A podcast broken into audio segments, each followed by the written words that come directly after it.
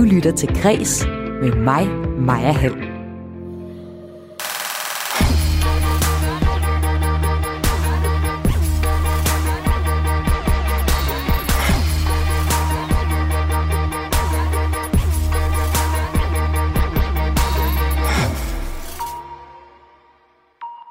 Kim Larsen vores sidste store fællesskab, forfatter i en ny bog. Jeg taler med forfatteren selv og sender spørgsmålet videre til Kim Larsens manager. Tid Disney begrænser adgang til racistiske klassikere som Dumbo og Junglebogen. Begrænsningerne skyldes den bevægelse, drabet på George Floyd har sat gang i i USA. Det forklarer Weekendavisens udenlandsredaktør. Du kan også høre, at en dansk dokumentar vinder stor international pris, og at politikere nu vil redde Nyborg Slot. Jeg hedder Maja Hall. Velkommen til Kres.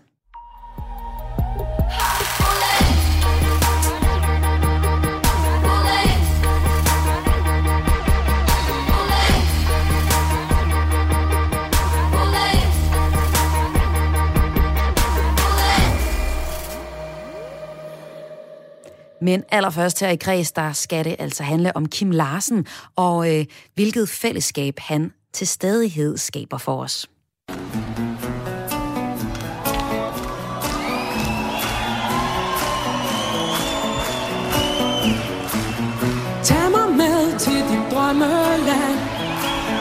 Der hvor man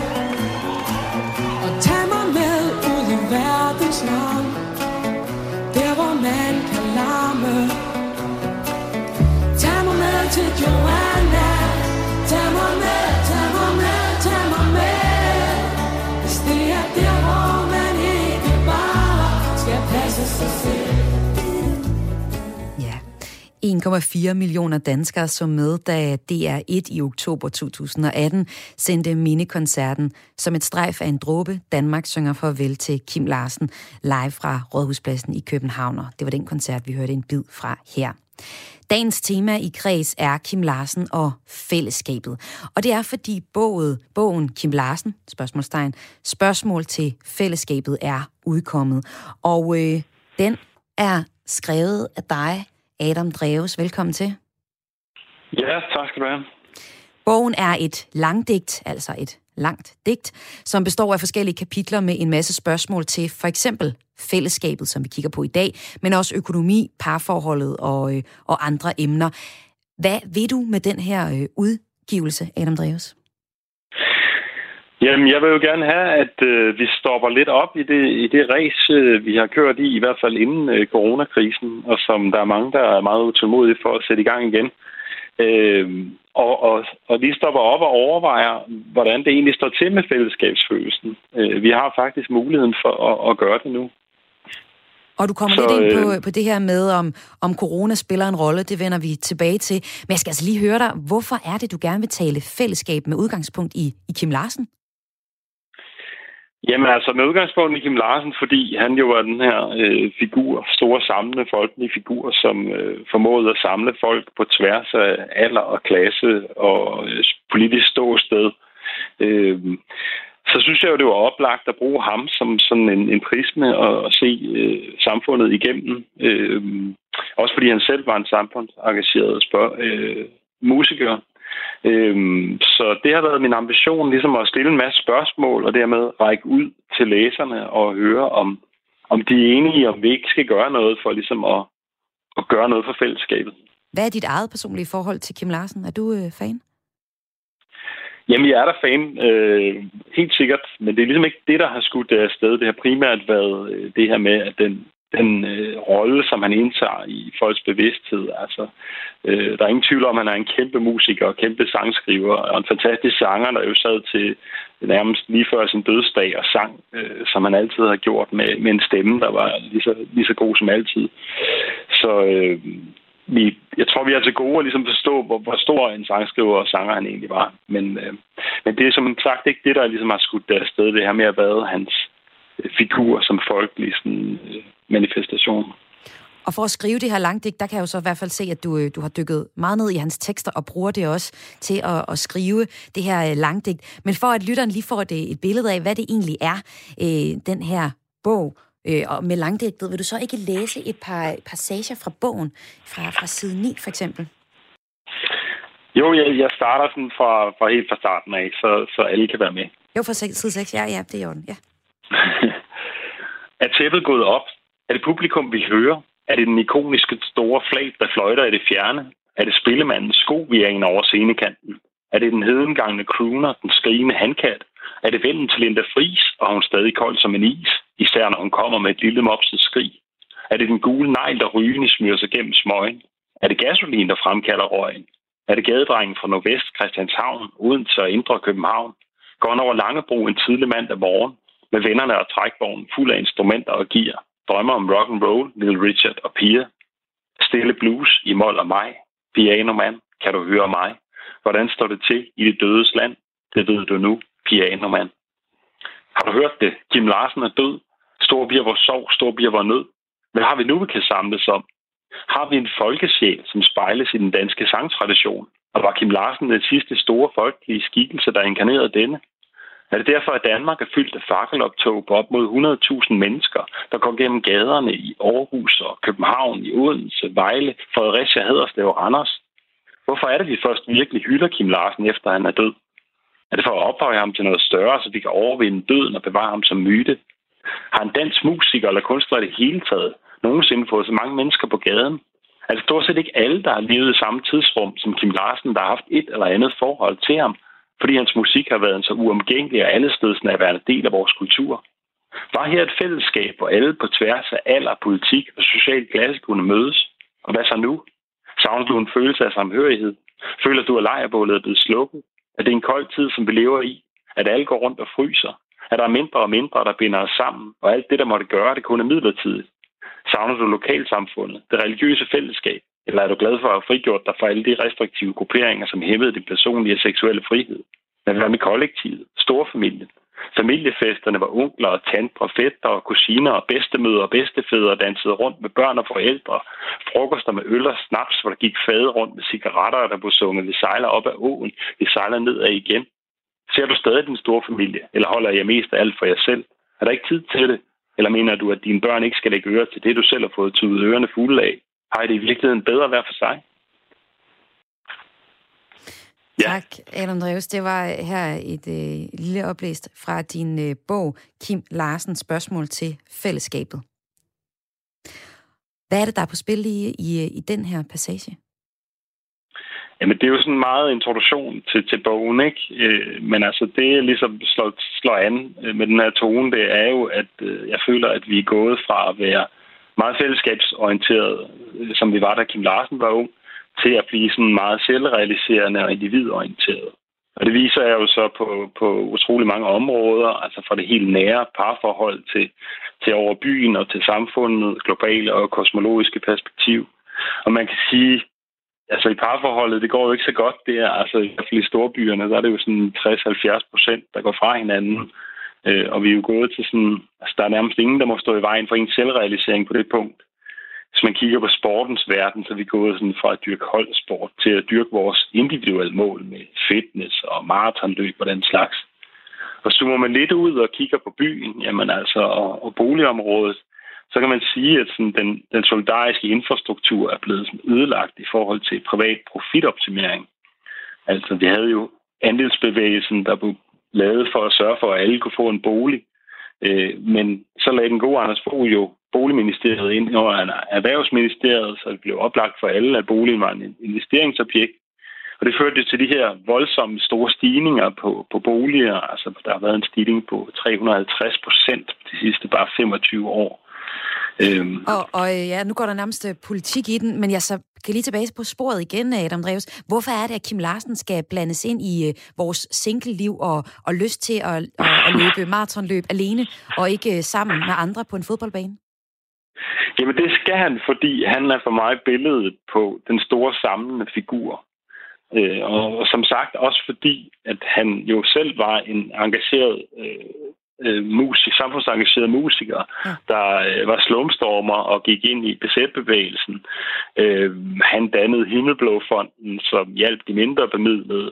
Han gik ind i Ribus-konflikten i Esbjerg, da øh, en masse buschauffører stod til at blive afskedet på grund af forringelse af lønvilkår.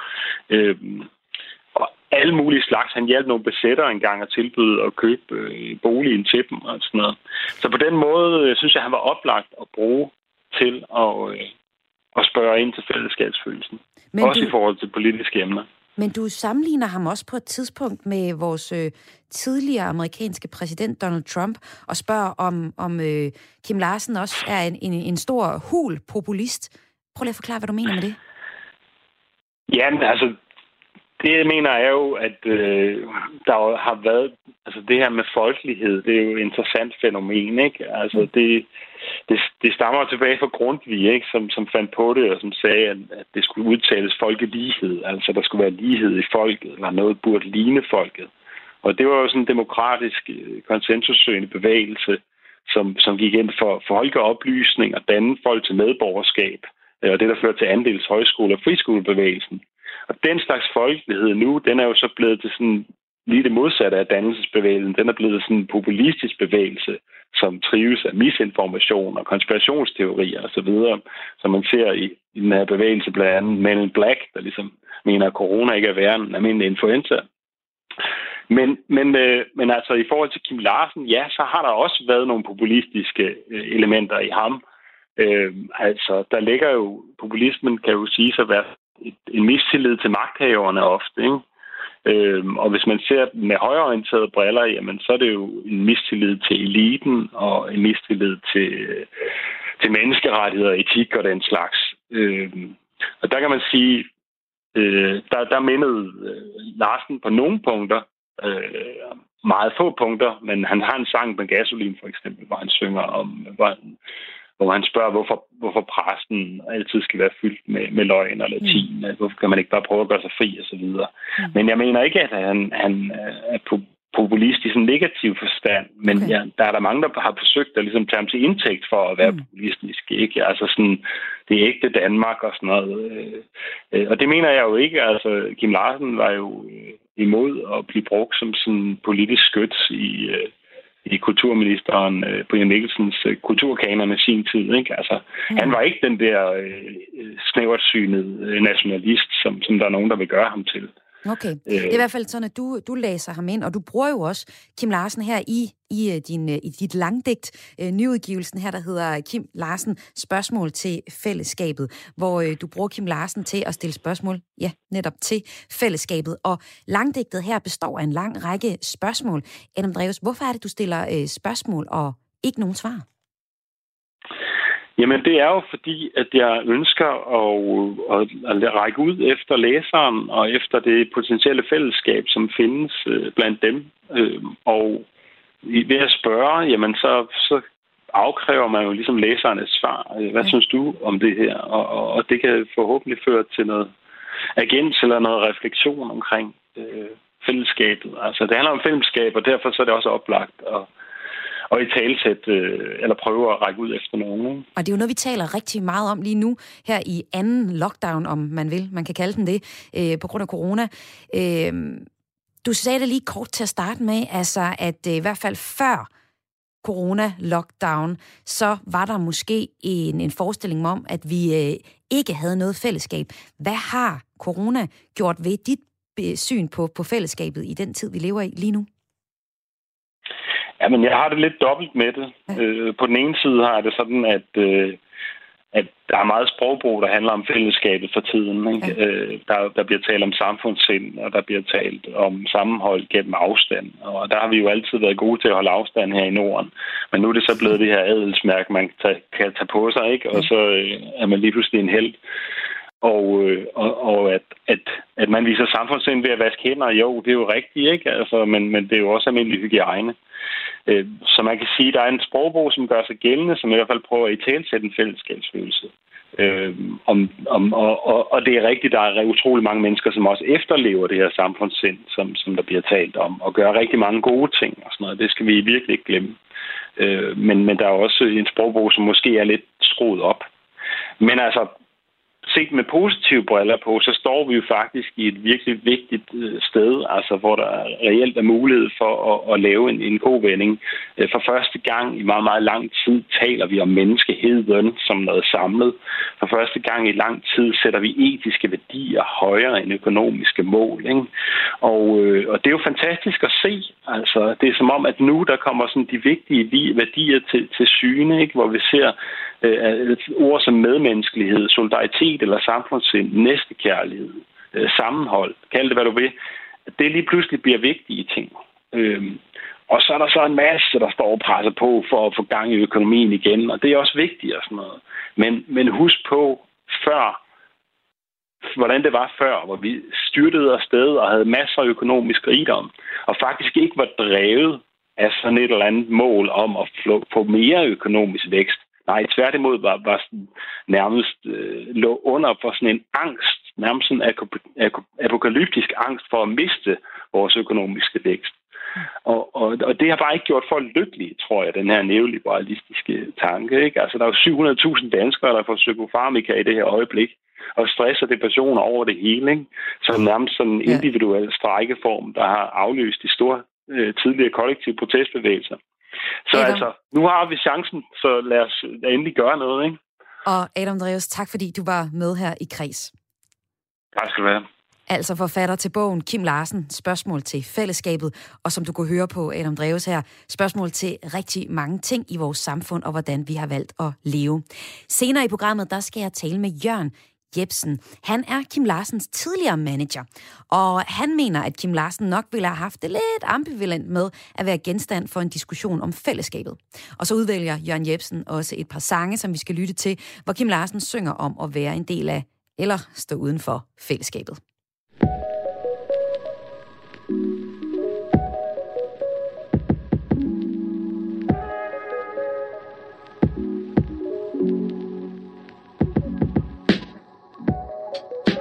Mit navn er Karoline Kjær Hansen. Jeg er uddannet i litteraturhistorie, og hver uge skræddersyr jeg en læseanbefaling til en af jer, der lytter med her i Kris. Bogreolerne de er nemlig sprængfyldte med karakterer, som alle kan relatere sig til på den ene eller den anden måde. Og det får altså bare skuldrene til at tænke sig 5 cm, når man oplever, at man ikke står alene med det, der kan føles som et stort problem. Har du kærestesover, coronakuller eller svært ved at falde til i din nye by? Uanset hvilken situation du står i, så har jeg et forslag til en bog, der kan lindre dine følelser, og måske endda gøre dig lidt klogere på dig selv. Skal det være lige præcis dig, jeg kommer med en anbefaling til, så smid en sms afsted med det samme til 1424. Husk at begynde den med R4, eller send en mail til kreds radio4.dk, hvor du fortæller lidt om din situation. Mailen staves kraes radio4.dk. Du kan også stadig sende en sms. Nummeret det er 1424. Jeg glæder mig til at høre fra dig. Og jeg glæder mig til at få besøg af Karoline Kjær Hansen senere i programmet, hvor hun altså kommer med en, en øh, boganbefaling til en lytter i vores brevkasse. Men øh, inden det, og inden det skal om dagens tema om Kim Larsen her i Kreds, så får du et overblik over de nyheder, som jeg har været mest optaget af i dag.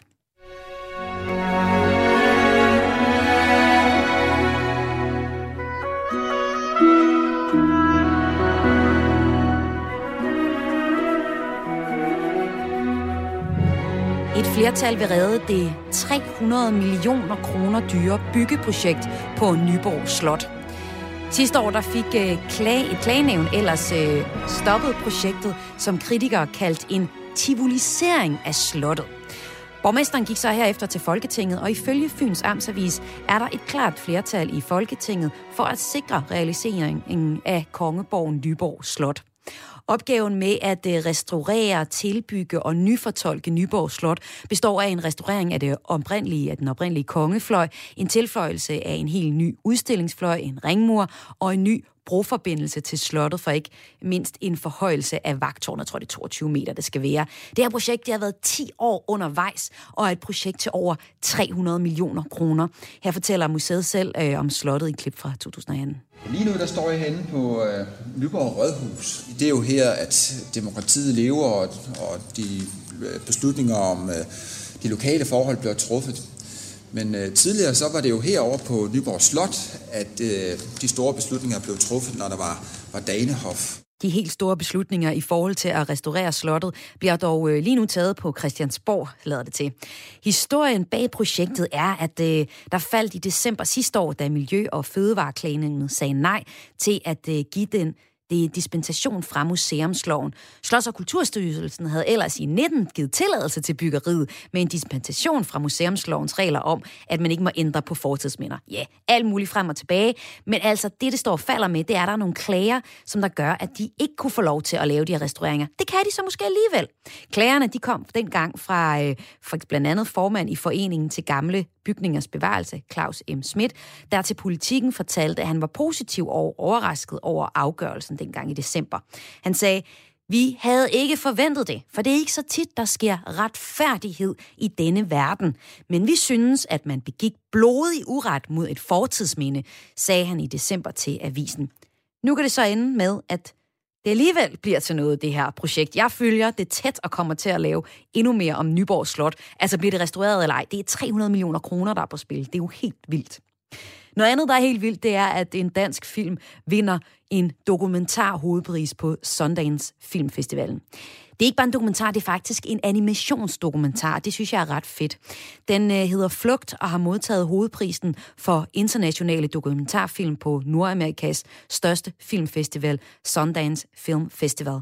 Det oplyser produktionsselskabet bag, da de hedder Final Cut for Real. Og vi kan lige høre en klip af, et klip af, af filmen her.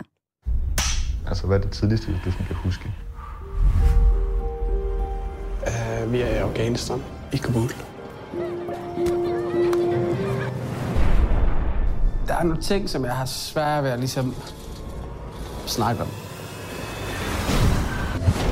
Har du nogensinde fortalt din livshistorie før? Nej. Filmen her får dansk premiere i foråret. Den er instrueret af den 39-årige Jonas Por Rasmussen, der er barnebarn af digteren bag de mange berømte børnerim, og det er Halfdan Rasmussen. Animationsfilmen er en dokumentar, der følger manden Amin, der er en succesfuld dansk akademiker. Han forfølges af sin øh, turbulente fortid, som han har efter over 20 år ja, her, her efter 20 år åbner op for. Og øh, du kan faktisk høre et interview med Jonas Por Rasmussen senere her på kanalen. Det er i RAF Aftenradio mellem 20 og 21. Og den sidste nyhedshistorie, de helt korte af slagsen, den handler om, at man har fundet en smuk guldring og skelettet af en kvinde. Det er arkeologer, der netop har fundet jernaldergrave på en erhvervsgrund i Jørning. Jørning, det skriver, øh, undskyld, Hørning uden for Aarhus, det skriver Aarhus Stiftstidene. Det er arkeologer fra Museum Skanderborg, der fik sig lidt af en overraskelse, da de var i gang med udgravningen på en kommende erhvervsbyggegrund sydvest for Hørning ved Aarhus. Det viste sig, at de, øh, de ville, altså, de vidste, at der ville være grave for jernalderen, men de havde ikke forestillet sig, at det fund, der ville dukke frem i øh, en af de 12 grave, eller i flere af de her 12 grave. De fandt blandt andet en super, super fin spiral guldring. De fandt også spor af træ, der viste sig at være en del af en træspand med bronzebeslag, som understregede, at den begravede var en person af høj samfundsstatus. Og så fandt de et lidt mærkværdigt fund. Altså, de fandt nemlig rester fra en kvinde, der lå sådan på sin højre side med ansigtet vendt mod syd, og den ene arm bøjet op mod ansigtet, som om hun sov. Og øh, på øh, den hånd, der bar kvinden tre tynde guldringe, ligesom der lå op mod 100 glasperler i forskellige udformninger, samt en del ravperler, det fortæller arkeologerne til avisen. Og så til et øh, perspektiv på en historie, vi egentlig har vendt tilbage til nogle gange her på Kreds. For øh, Disney begrænser adgang til racistiske klassikere. Men så kan man jo sige, hvad med den øh, stereotype fremstilling af den handicappede Quasimodo, eller de tynde prinsesser og de smukke prinser? Weekendavisens udenlandsredaktør forklarer, at begrænsningerne af udelukkende racistisk indhold fra Disneys side, det skyldes mordet på George Floyd. Men før vi kommer til det, lad os lige tage et eksempel på en tegnefilm, børn under 6 år ikke længere kan få lov selv at sætte på på den nye streamingtjeneste Disney+. Plus. Og eksemplet her er Junglebogen. Min titel er King of the Swingers og en såkaldt VIP. Jeg er så stor, så stor, så stor, men har det nogen værdi? Når jeg vil være en mand, Mowgli, en rigtig menneskemand. Jeg er lige præcis menneskemand med rigtig menneskeforstand. Og ubidu, en menneske ligesom du. Disney-filmen Junglebogen fra 67 er blandt andet blevet beskyldt for at øh, portrættere den gans, danseglade kong Louis, som vi hører her, som en, øh, et stereotyp billede på afroamerikanere. I øh, Weekendavisen skriver udlandsredaktør på avisen Anna Libak, at hun synes, det er forkert at begrænse racistisk indhold. Og før jeg ser nærmere på det synspunkt, Anna Libak, så kunne jeg godt tænke mig at høre dig som udenlandsredaktør. Hvad vurderer du er årsagen til, at Disney slår ned på lige præcis racisme i deres bagkatalog? Jamen, jeg kunne godt start, tænke mig at starte med at slå fast, at, øh, at jeg anerkender jo ikke, at der er tale om øh, racistisk indhold. Når du bringer junglebogen som eksempel, ja. jamen, hvad ser børn og voksne på, når de ser det? De ser en orangutang, King øh, Louis, der danser rundt og er god til at synge. Og øh, jeg synes ikke, det er oplagt, at man så tænker, at det er jo nok en racistisk øh, stereotyp på en afroamerikaner, at der danser en orangutang rundt i en jungle. Altså, hvem er det, som han mener om? Er det Obama? Er det Kanye West? Er det Kamala Harris? Altså, jeg mener faktisk, at, at det i sig selv er en racistisk påstand, at, øh, at det skulle være øh, racistisk over, øh, overhovedet. Når det er sagt, så, øh, så er svaret på dit spørgsmål jo, at det, som du også selv sagde tidligere, øh, er de voldsomme protester, der har været efter George Floyds øh, død i, i, i maj i Minneapolis, hvor han jo øh, blev aflivet, kan man sige, af hvide betjente, og det udløste øh, voldsomme protester. Efter det så har øh, det ansporet mange amerikanske selskaber herunder øh, Disney til at øh, og, øh, fremstå mere progressiv på racismespørgsmål. Ja, og det de helt konkret gør, det er så at begrænse indholdet. Først så kom der en disclaimer op, hver gang, at de havde en film, som de anså, med, der havde øh, racistisk indhold, og senere hen, det vi hørte i sidste uge, det er så, at børn under 6 år med en børneprofil profil på den her streamingtjeneste ikke kan sætte en film, som for eksempel Dumbo på. Dumbo, det er en film fra 41, der handler om øh, elefanten med store ører. Det er ikke flyveører, der er årsagen til, at filmen begrænses. Det er en gruppe kraver, som Dumbo møder, det er dem her. Did you ever see an elephant fly? well, I seen a horse fly. Ah, I seen a dragon fly. I seen a house fly. See, I seen all that too. I seen a peanut stand and heard a rubber band. I seen a needle that winked its eye. But I be done see an elephant fly. What you say, boy? I said when I see an elephant fly. Og de øh, sorte fugle her, de øh, bliver ført an af kraven Jim Crow, som er opkaldt efter en stereotyp blackface-karakter fra 1800-tallet. Og blackface-karakter, det er sådan hvide skuespillere, der maler sig sorte i ansigtet og spiller sorte på det her tidspunkt. Og spørgsmålet er, og du tager det jo faktisk øh, op igen her, Anna Libak, det er, altså, hvis Disney var en dansk virksomhed, ville den så have gjort øh, Dumbo og Junglebogen forbudt for de mindste brugere på deres streamingtjeneste? Det spørgsmål, det har jeg desværre ikke fået svar på fra streamingtjenesten selv, men øh, jeg følger op på historien, så snart de vender tilbage. Og jeg kan også høre dig, Anna Libak, at du kritiserer dem simpelthen for at sige, at det er racistisk indhold helt konkret. Så, så mener du ikke, at, det, øh, at det, eksemplet med Junglebogen og Kong Louis er racistisk indhold. Du skriver i Weekendavisen under overskriften, Fede Ursula, at Disney er progressiv på en meget selektiv måde, når de kun begrænser racistisk indhold. Lad os lige tage fat i det her. Hvad mener du med, at de er progressive på en selektiv måde? Jo, altså hvis, hvis jeg lige må få lov til at svare øh, på det med Dumbo, fordi nu nævner du selv Dumbo, ja, og der ja, stiller ja. selv sig lidt anderledes, fordi øh, Jim Crow, som kraven hedder, ja. jamen han hedder jo øh, Crow, fordi han, han er en, en krav. Mm. Øh, det hedder, det, det hedder krav jo øh, på engelsk. Men når det hedder Jim Crow, så refererer det jo også til de racesegregeringslove, øh, som var i kraft i USA helt op til 60'erne. Mm. Og derfor kan man sige, at, at, øh, at Disney har mere ret i, okay. at, at der er øh, den konnotation. Men det kunne man jo have ændret ved at kalde ham Tim Crow, så ja. Tim Crown. Men, men det, det vil efter min mening have været en bedre udgang på det, end at man stempler filmen som racistisk, og alle, der så sidder og siger, at den skal have en dårlig smag i munden over øh, at se den. Men øh, spørgsmålet om, kunne Disney være endnu mere progressiv, hvis det skulle leve op til sine egne øh, høje moralske standarder? Ja, det kunne man absolut, fordi vi kan jo bare tage junglebogen. Altså Baloo, bjørnen, han er fed og meget nydelsessyg. Det er jo en stereotyp, som siger, at fede mennesker, jamen de tænker kun på at, øh, at hygge sig og fede den af. Ikke? Øh, det, det kunne man sandelig også godt sige øh, var en ubehagelig måde at anskue øh, folk, der vejer for meget på. Så kan du tage den lille pige, som Mowgli ser ved floden til aller, aller sidst. Hvorfor skal hun have så store øjne? Hvorfor skal hun være så tynd? Øh, om livet og være så utrolig yndig. Hvad er det for et kvindeideal at påtvinge små piger?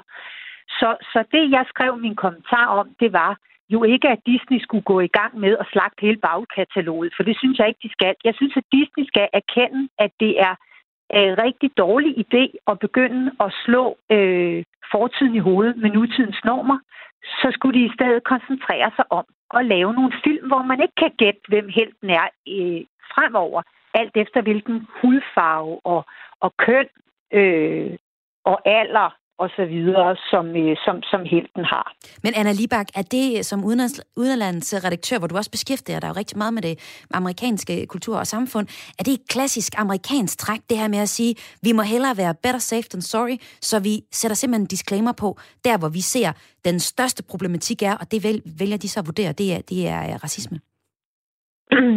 Nej, øh, det er det desværre ikke, vil jeg sige, fordi man taler meget om amerikansk kulturimport til Danmark, men sagen er, at øh, identitetspolitiske kampe sandelig også raser herhjemme.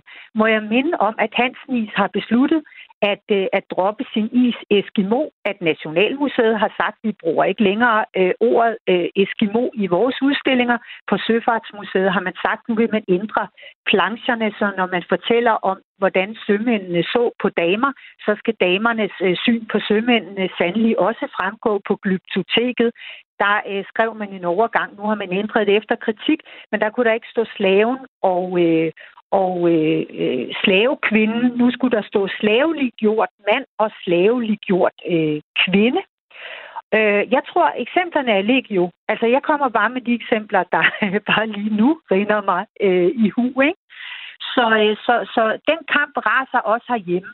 Det kan godt være, at lige præcis øh, spørgsmålet om, øh, om, om afroamerikanere ikke står højst på den danske dagsorden, men det står dog ikke længere nede, end at den allerstørste demonstration, vi overhovedet har haft i hele den her coronatid, det var øh, da efter George Floyds død, da 15.000 øh, mennesker de øh, protesterede mod øh, øh, diskrimination af, af sorte i Danmark, i København. Mm.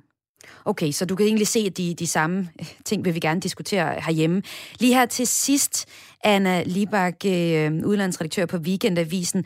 Du siger så, egentlig burde Disney Plus efter din personlige holdning slet ikke sætte nogen disclaimer op og faktisk lade os se alting. De burde i stedet for at kaste deres øh, energi på de øh, film, de laver fremadrettet. Og her fremhæver du den seneste film, Sjæl, der er øh, blevet lanceret og kom øh, frem på Disney Plus.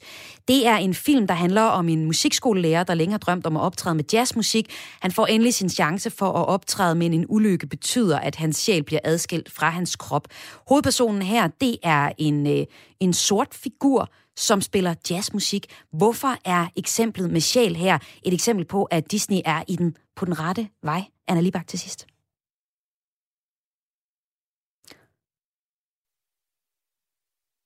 Og her tror jeg, vi har mistet... Nej, nu er jeg tilbage. Du er der tilbage. Det er godt, Anna. Så vil du, høre du uh, spørgsmålet? Jamen, jeg tror, at du var ved at sige, at, var... øh, at jeg sagde, at Disney sådan set øh, har allerede gjort noget ved sagen på ja. en konstruktiv måde. Ja, med sjæl. Nemlig at de, Ja, med sjæl, fordi sjæl jo portrætterer en sort jazzmusiker, der øh, i, det sted, vi alle sammen kan sætte os. Altså det, der er det fine ved den film, det er netop, at han er der ikke som sort, han er ikke hovedperson som sort jazzmusiker. Han er der bare som menneske. Sådan så alle øh, hvide, alle gule og alle røde også kan sætte sig i hans sted. Den handler ikke om en sort mand, den handler om et menneske. Og, øh, og det synes jeg jo er øh, den, den rette vej øh, for Disney at gå.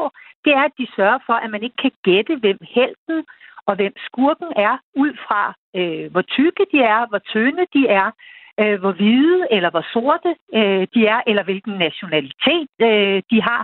Men at, at, øh, at det på, de på den måde bliver øh, mere, mere kreative. Udlandsredaktør på Weekendavisen, Anna Libak, tak fordi du var med her. Selv tak.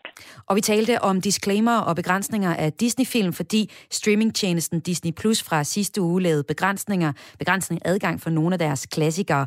For eksempel kan børn under 6 år ikke sætte Dumbo og Junglebogen på, og hos voksne kommer der en disclaimer inden filmen, der gør opmærksom på, at der er racistisk indhold i filmen. Og øh, det her fokus på udelukkende racistisk indhold skyldes altså den store debat om sortes rettigheder, der er ekstra stor i USA lige nu, forklarede Anna Libak. Du lytter til Græs med mig, Maja Hall. Solen den går ned over gaden. Stemmerne får tusind mørke lyd. Vi spiller bold mod facaden. Og så med et, der ryger min død Og Floridor, ja og Celestine De siger, hvad skal du have, min dreng? Jeg siger det bedste Til mig og mine venner Ja, ja, ja Her var det Kip Larsen, der sang det bedste til mig og mine venner. I dagens udgave af Græs ser jeg nemlig nærmere på temaet Kim Larsen og fællesskabet i forbindelse med den nye bog Kim Larsen, spørgsmål til fællesskabet.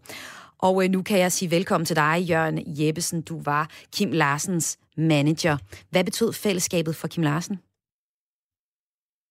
Ja, altså, øh, det, det betød meget på det, på det nære plan. Altså, han var jo meget glad for øh, at have øh, sin familie omkring sig, øh, i dagligdagen i hvert fald, i alle de år, jeg var sammen med ham i Odense, og så øh, betød det meget for ham at have sit band og, og spille med. Han blev mange gange spurgt, om han ville optræde alene med sin guitar til utallige arrangementer eller koncerter, men øh, han vil altid, øh, kan man sige, have sit band med sig, så for ham var det en social fællesskabsting at, at fungere i, i musikken og i dagligdagen. Men så, hvad vil, øh, hvad vil Kim Larsen have, have tænkt om at være midtpunkt i en bog, som øh, jeg ser på i dag, altså Kim Larsen øh, spørgsmål til fællesskabet og skabet af Adam Dreves?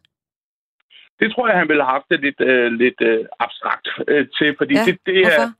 Øh, fordi øh, når, når Kim lavede jo øh, en lang række sange, som, som blev meget større end ham, ham selv i virkeligheden, som nåede ud og skabte et fællesskab, som han jo han kunne godt se, at, eller, og fornemme, der var mange, der, der lyttede til hans musik og kunne lide den, men, men, men, øh, men det skaber jo, kan man sige, et fællesskab, som ikke decideret har, har noget personligt med ham at gøre. Øh, så, så det vil han nok have haft et abstrakt forhold til. Øh, det, det, det er langt større end ham selv. Altså sangene blev langt større end, end privatmanden Kim Larsen, kan man sige. Og vi skal høre et par af de numre, som på den ene eller anden måde, eller anden måde tematiserer fællesskabet fra Kim Larsens bagkatalog. Den første, det er, er Moder Jord, som jeg har sat på her i baggrunden. Hvorfor har du øh, valgt den sang, Jørgen Jeppesen?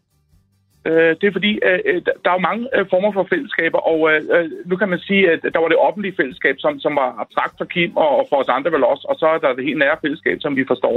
Men det fællesskab, som han synger om i moder jord, det er jo det universelle, kan man sige, det universelle fællesskab, hvor, hvor øh, som høj og lav, fattig og rig har, øh, kan man sige, fantasi, øh, adgang til poesien, øh, naturen, længsler og drifter, og måske ikke bare taknemmelighed over at være i live. Og, øh, og det var jo også noget, der betød meget for om den, den der åndelige overbygning, som, som vi jo alle sammen er fælles om, kan man sige. Så, så det var nærmest lidt mere nærværende end, end mange ting. Og det synes jeg, han kommer godt rundt om i moder jord. Lad os bare lige høre lidt af den her. Ja. Selv når verden består Længsel og drifter Der kommer og går Velsignet af den som Sidder med ved dit bord. Du min dejlige moder jord Ja, her hører vi øh, lidt af Moder Jord, som du siger, der er et, øh, et eksempel på øh, et nummer, der tematiserer fællesskab fra Kim Larsens bagkatalog. det er det, Øh, Ja, Jørgen Jeppesen, vi skal også... Du var Kim Larsens manager, for jeg der lige har hoppet ind i programmet her. Og vi skal også høre et nummer mere. Det er øh, sangen Vi er ikke dem, de andre må lege med. Hvordan handler den sang om fællesskabet?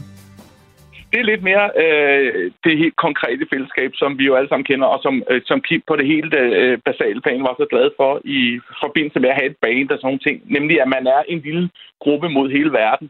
Øh, og der øh, kan man sige, altså det kan være et band, eller det kan være øh, de bedste venner, man har, man går til fodbold med, eller sådan noget. ting. Hele den der holdånd, eller, eller øh, det, den helt tætte fællesskabsfølelse, som betyder meget for, for mange i dagligdagen. Det er jo den, han besynger der, og, øh, og så underspiller, at de har en svag karakter og en billig fantasi. Man underspiller sine egne egenskaber, fordi det er også med til at give en, en stærkere sammenhæng i fællesskabet. Før den blev fri Vi er dem, de andre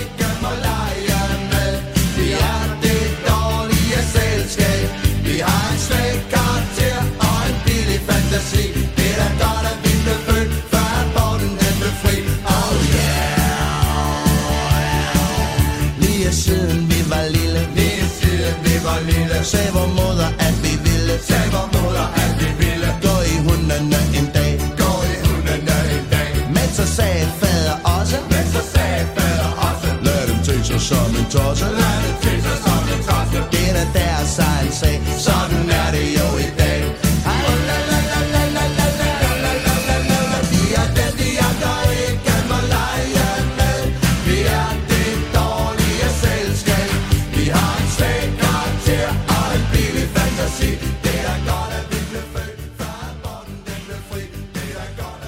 Og Jørgen Jeppesen, vi skal også øh, lige slutte af med øh, et nummer fra din egen musikalske rejse.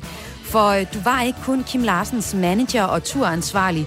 I øh, de seneste år lavede du også meget musik med ham, og øh, siden har du udgivet to albums i eget navn. Og vi slutter af med en af dine sanger, der hedder sange, der hedder Aldrig gå alene. Vil du ikke give en lille introduktion til den? Jo, ganske kort. Det, det er jo, når jeg har valgt den, så er det fordi, det er en sang, der, der kan man sige, bruger øh, fællesskabet til at, øh, at komme videre i, i situationer, hvor, hvor man har det dårligt og har brug for fællesskabet til simpelthen at løfte sig op. Øh, det er det, jeg synger om i omklædet. Man skal aldrig gå alene, og man skal ikke gå den anden vej, og man skal ikke se tilbage og sådan nogle ting. Så, øh, så det er i virkeligheden, et, et, et, hvor man bruger fællesskabet konstruktivt til at komme videre, i, hvis man er nede i en dal. Tak for det, og tak fordi du var med her, Jørgen Jeppesen, altså Kim Velbekomme. Larsens tidligere manager og musiker. Og vi skal slutte af med hans nummer. Vi havde altså Jørgen Jeppesen med i studiet til at tale om Kim Larsen og fællesskabet i forbindelse med bogen Kim Larsen spørgsmål til fællesskabet af Adam Dreves, og har altså talt om Kim Larsen som centrum for fællesskabet. Men her er det Jørgen Jeppesen aldrig gå alene, hedder nummeret. Så kom og giv mig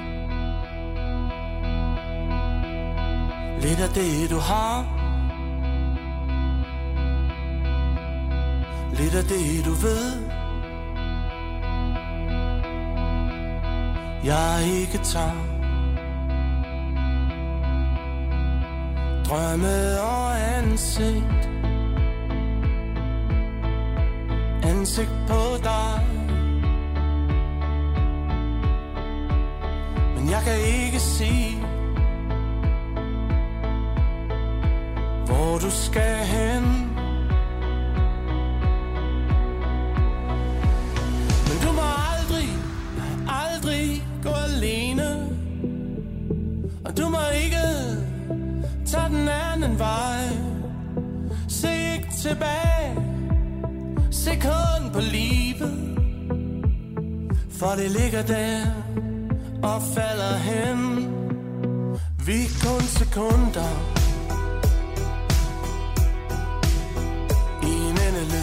to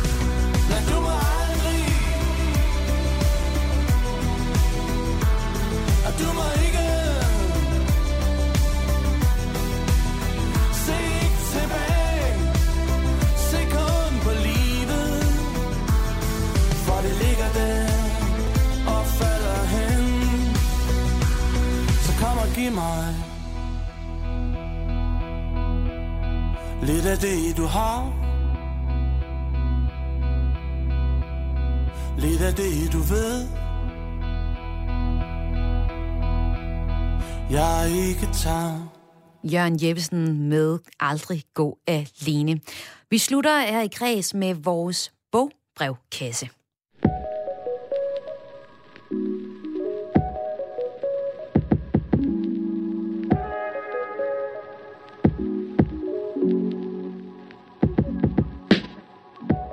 Flere og flere er begyndt på, eller har genopdaget det der med at læse her under coronanedlukningerne.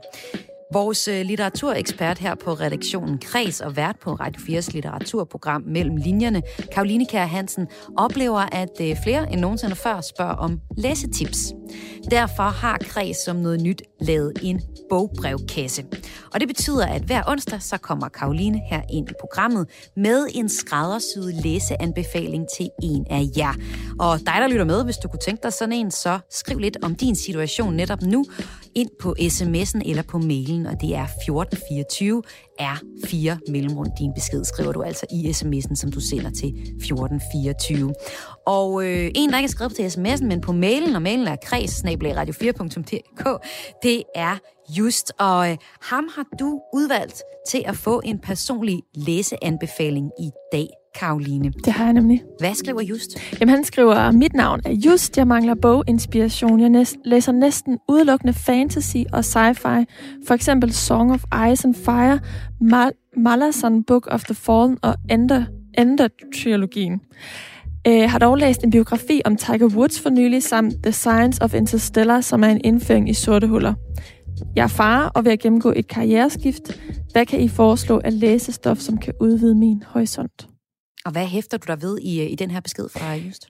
Det første, jeg hæfter mig ved, det er det her med karriereskiftet. Nu havde vi sidste gang også en lytter, der skrev ind omkring det her med at være far. I øvrigt meget tankevækkende, at det primært er mænd, der skriver ind i brevkassen. Hvorfor? So far. Jamen, det er fordi, at kvinder statistisk set læser mere end mænd. Hmm. Øhm, så det er jeg bare positivt overrasket overfor. Men altså, jeg hæfter mig ved karriereskiftet, fordi jeg forestiller mig, at der må være nogle tanker forbundet med det på den ene eller den anden måde, især når man netop er far måske, eller jo skal forsørge sin familie, øh, være med til det i hvert fald. Øhm, og så hæfter jeg mig også ved øh, de her genrer, han nævner, fordi at han øh, nævner jo fantasy og sci-fi, øh, som er sådan det, jeg vil betragte som det mest sådan magiske inden for, for litteraturens genre. Og så samtidig så nævner han nogle, nogle øh, dokumentariske bøger, som jo sådan er altså, virkelighedsnære. Så på den måde er han lidt i yderpolerne, rent genremæssigt.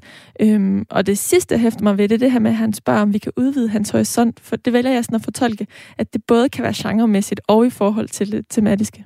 Okay, men så er jeg jo spændt på, hvad, hvad skal han læse? Han skal læse den her øh, lille satan, som øh, jeg har taget med i dag, der hedder Dobler, er den norske forfatter Erlen Lowe. Den er fra 2004. Du står med armene ja! over hovedet. det er en af mine yndlingsbøger, må jeg ikke lige se den? Jo, det må oh, du i hvert fald. glæde.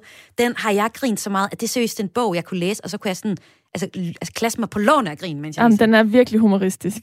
Helt vildt sjov. Men hvorfor er det, at just han skal læse præcis den her bog, udover at jeg synes, den er fantastisk? Jamen, jeg vil også lige sige, at jeg synes også, at den er fantastisk. Og han skal læse den, fordi at jeg netop gerne vil udfordre ham i forhold til det genremæssige. Ja. Fordi at den, øh, det er jo skønlitteratur. Det er hverken fantasy eller noget dokumentarisk på nogen måde.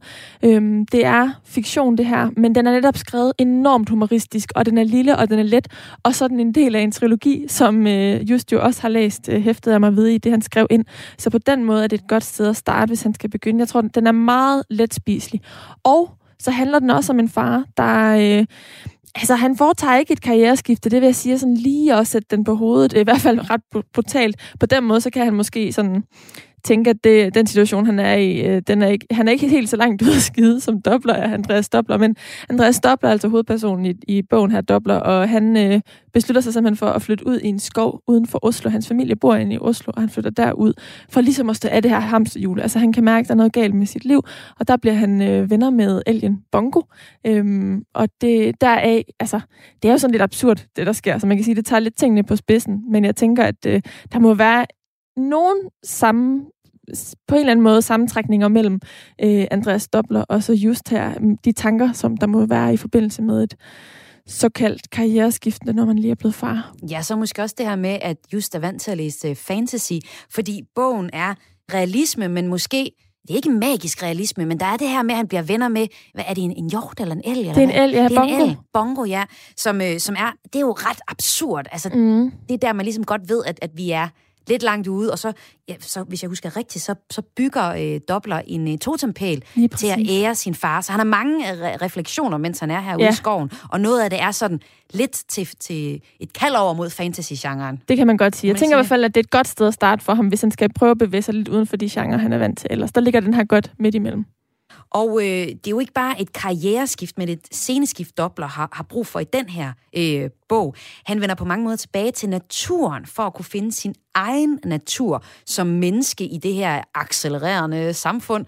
Hvad er det egentlig et tilbagevendende emne i, i litteraturen, det her med at tage ud Ja. i naturen? Ja, det er det. Man kan godt sige, at Doppler her skriver sig faktisk ind i sådan en række af bøger, som netop portrætterer, at mennesket vender tilbage til naturen, som vi så allerede helt tilbage i 1800-tallet med Henry David Thoreau, der skrev øh, Skovene. Og så Øh, har vi også set det med øh, Into the Wild, som jo også øh, portrætterer en mand, der ligesom flytter ud. Men de, man kan sige, at de eksempler, de er sådan lidt mere ekstreme. De flytter langt ud i skoven. Her der er Doppler lidt mere sådan moderne og flytter bare lige ud i, i skoven uden for Oslo, som er en kæmpe hovedstad jo. Lad, lad os lige prøve at fortælle om de, de to andre eksempler her. For eksempel Into the Wild. Det er noget, der også er en, en, en bog, der også er blevet film- filmatiseret, som jeg Lige kan huske, jeg har præcis. set. Og her har vi en, øh, en baseret på en rigtig hændelse med en mand, der, er- der flytter ud i Alaskas Lige natur. præcis. Lige præcis. Og han, han øh, flytter ud og finder sådan en... Øh, det er, jo, det er jo sådan en stor øh, bil, øh, altså stor van, som han øh, bosætter sig i, og der er også en el, som han parterer, som han spiser, men det er jo, ender han desværre med at blive, blive syg af. Men, men, vi, men øh, altså, vi har jo netop set det her med, at eller jeg tænker i hvert fald, at Dobler er et eksempel på, at man kan, man kan bruge for at flytte ud, og så komme tilbage igen, som vi også ser, han gør i bind 3, øh, at, at nogle gange så skal der det der sceneskifte til, for at vi lige kan se tingene lidt klarere. Så hvordan adskiller Dobler sig fra, fra andre af de her klassiske historier om at, at give alt op og flytte ud i naturen? At for det første, så flytter han jo ikke så langt ud igen, kan man sige. Han er ligesom ret tæt. Han er stadig familiefar, har kontakt med sin kone og sin, øh, sine børn og civilisationen i det hele taget. Øhm, og så vender han også tilbage i, øh, i bind 3, der hedder øh, Enden er nær. Så øh, på den måde, så, øh, så, så øh, kan man sige, der er en anden form for fortsættelse, end vi har set i tidligere værker. Altså lige til sidst, jeg kan, jeg kan huske, at øh, jeg var så glad for den her bog, at jeg gav den til min far i julegave. Han synes, den var elendig. Nå, åh oh, nej. Men min far læser heller ikke noget fantasy, og jeg tror faktisk også, at min far han synes, det var lidt, det var lidt åndssvagt med den her, med humor i det. Er der nogen, altså nu, du ved jo ikke, hvem min far er, men er der nogen, som man ikke skal give dobler til? Jeg tror, hvis man øh, virkelig, virkelig synes, at livet det er lidt hårdt, så tror jeg næsten, det kan være provokerende at læse en, der sætter tingene så meget på spidsen. Så så tror jeg, at man, så vil jeg nok måske give noget lidt mere sådan realistisk, hvor tingene bliver taget lidt mere seriøst. Fordi det bliver sat på spidsen her, og det ja. bliver absurd, og det bliver trukket ud, hvor at nogen måske ikke synes, det er sjovt. Så hvis man, øh, man står virkelig der på tasken og skal træffe beslutninger om det her karriereskifte, så er det måske ikke vildt sjovt at blive stillet over for en, der sådan lidt gør grin med det, som vi kan se her. Okay, men hvis man er klar på lidt humor, ja. så er Dobler af Erland Loge altså et bud, og altså et bud til vores lytter Just, der skrev ind for at få et øh, bud på, hvad han skulle læse. Og det er der også en anden lytter, der kommer til at få i næste uge. Karoline, hvad gør man, hvis man godt kunne tænke sig at få en anbefaling fra dig og skrive ind til vores bogbrevkasse? Så skriver man ind på sms'en lige med det samme, det er 1424. Man begynder beskeden med R4, eller man skriver på mailen kraes radio4.dk og skriv gerne ligesom just her lidt om uh, din situation og dine præferencer, så skal jeg nok gøre mig umage. Tak fordi du var med her, Karoline Kjær Hansen, vores bogkasse-redaktør her i Græs, og altså også vært på Radio 4's litteraturprogram Mellem Linjerne. Selv tak. Det her, det var alt for Græs denne onsdag. Jeg hedder Maja Hall, og jeg har fået hjælp af ja, Karoline Kjær Hansen, som lige var herinde, og så også Line Grønborg til at flikke det her program sammen. Jeg er tilbage på kanalen igen i morgen. Du kan også høre Kreds som podcast lige der, hvor du plejer at lytte til podcasts. Efter et nyhedsoverblik, så kommer eftermiddagsprogrammet Firtoget, der vinder nyhedsdagen i dag.